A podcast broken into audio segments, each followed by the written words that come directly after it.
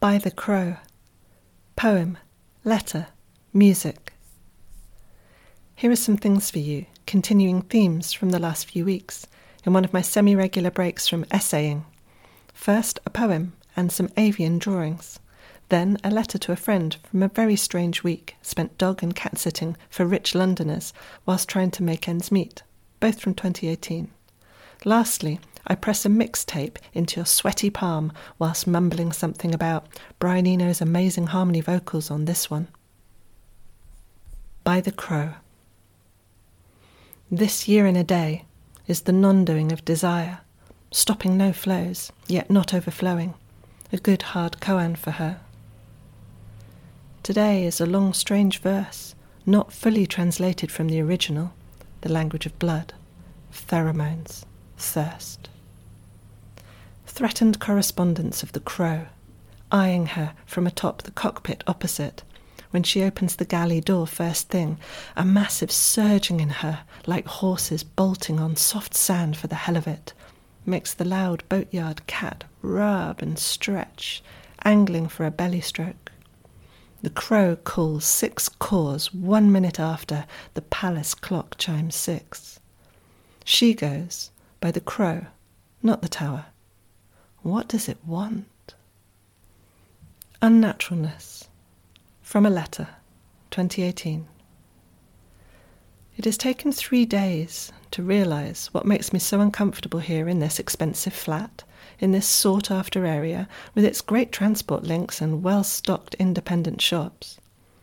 Aside from the unnaturalness of two healthy cats being kept indoors, a dog that has deliberately not been toilet trained and is treated openly as a human baby, and the lack of a single piece of art of any kind, with a garden that has no plants, just grass and wooden slatted fences.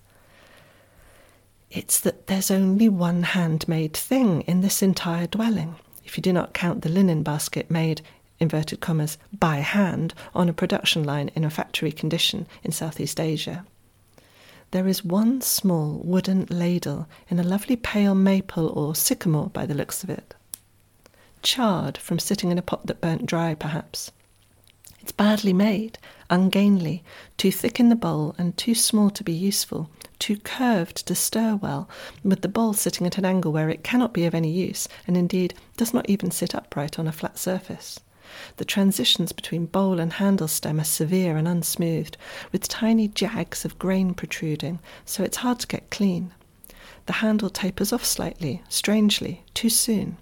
It's like a Lilliputian wooden pastiche of a certain kind of imported soup ladle that would normally be made of bamboo and coconut shell but still it's the only thing I can find to stir my morning porridge, my lunchtime soup, or my evening pasta. It is surely a first attempt at carving from an expensive and trendy spoon making day in Dalston. Don't get me wrong, I love making spoons, ladles, butter knives, and I use what I've made. But this is a totem of cack handed realness here in the flat of the machine, and so I'm increasingly fond of it. I have 26 hours more to stay here, and I will never again look after creatures in this way, for wealthy people who do not allow animals their natural behaviours. Shortly, I will take the dog for a walk and let him sniff and pee, which is the dog grapevine, newspaper, and health gossip all in one. In my boat, I could not begin to count the number of things made by hand. I wouldn't know where to start, even with the things I had made myself. I would estimate that there are several hundred handmade items in the 40 foot boat alone. Ah, perhaps all the fitted wardrobes in this apartment, with their handleless surfaces, conceal scores of couture dresses, bespoke shirts and suits, handcrafted shoes. I doubt it, but I'm also not interested or invasive enough to go and look. I think I would get even more disheartened. It's not just class or wealth or age that divides the homeowners and me here. It's the realization that what you look at all day, if you have a say in it, does reflect what fills your mind. When one shares a space or is travelling, when poor and desperate, homeless, squatting in insecure places, all of which I've experienced at some point, then the decor is secondary to all other considerations. But when you can afford a television too big to watch comfortably from your sofa, and there is ample wall space, no minimalist aesthetic, would you not choose something you like to rest your eyes upon beside pale grey emulsion paint? I out myself as a William Morrisian here. Maybe that's now perversely seen as elitist, but I do not care. In this home, where only two pots work on the induction hob, there is no bread knife, no chopping board, no wooden spoon, no dustbin. There are 300 DVDs, including all of Disney's children's films, yet there are no children here. There are 1.2 metres of unread, mainly clean eating cookbooks. No one actually seems to cook anything in them. And cupboards full of expensive party games, still plastic wrapped. I see adult children, well meaning, adrift, lacking any practical skills, infantilized and infantilizing, consuming, wasteful, cut off from nature. And apparently, this is all entirely normal, and I'm the freak with my plants, veggie beds, and homemade furnishings. I grew up with very little money, no holidays, no art, except for mum's beautiful embroideries and some great local watercolours. No books either, unless from the library. I am no middle class snob, and art college did not much mould my character, little that I had to mould. And so I will allow myself to say this I hate it here, and cannot wait to leave. When I get to the bottom, I go back to the top. When I first started this Substack, I wanted to share more music, but each week so many other good things have stolen the spot at the foot of my weekly posts. So, I have begun to compile a first playlist for readers of and listeners to Uncivil Savant. You should be able to use the link in the essay to listen on Spotify if that appeals to you. This first playlist is still under construction, and I will add to it all through Lent, as I have given up scrolling through other people's crafts and art on Instagram. Wish me luck. All the music on this list makes me feel strangely uplifted, yet also slightly yearning, usually resulting in me dancing around my bedroom or harmonizing along, exactly as you would expect from someone who went to art college in the clifftop mansion that once housed Mary Shelley. I was about to write, Don't judge me.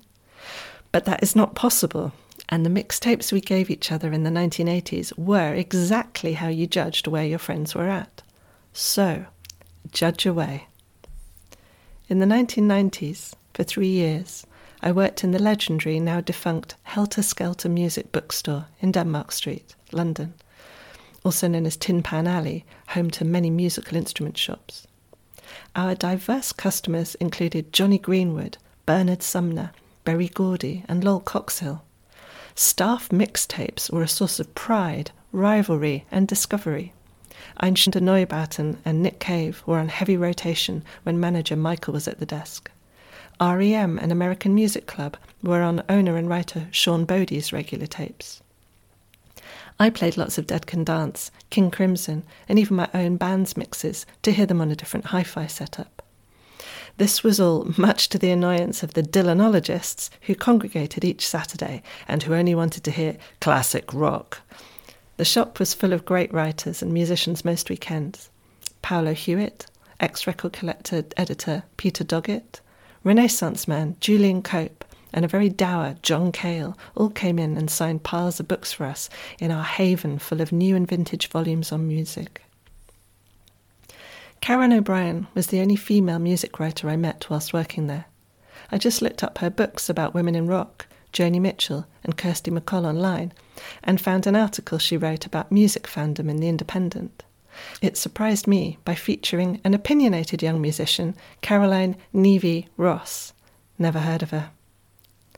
Two of the proudest musical moments of my life were when, in one month, both Johnny Marr and Elvis Costello walked out of the store with my demo tapes in their hands after stopping and asking me, This is great, what are you playing? Imagine high fidelity, but in a bookshop. That was us. It was inevitably bloke heavy, customer wise, but with two women and two men as the complete staff, there was balance and harmony behind the scenes and on the tape machine. It remains the only proper job I ever had, regularly working for a company. Sean was the greatest boss and is much missed. Enjoy the uncivil savant mix. It's growing. See you next week.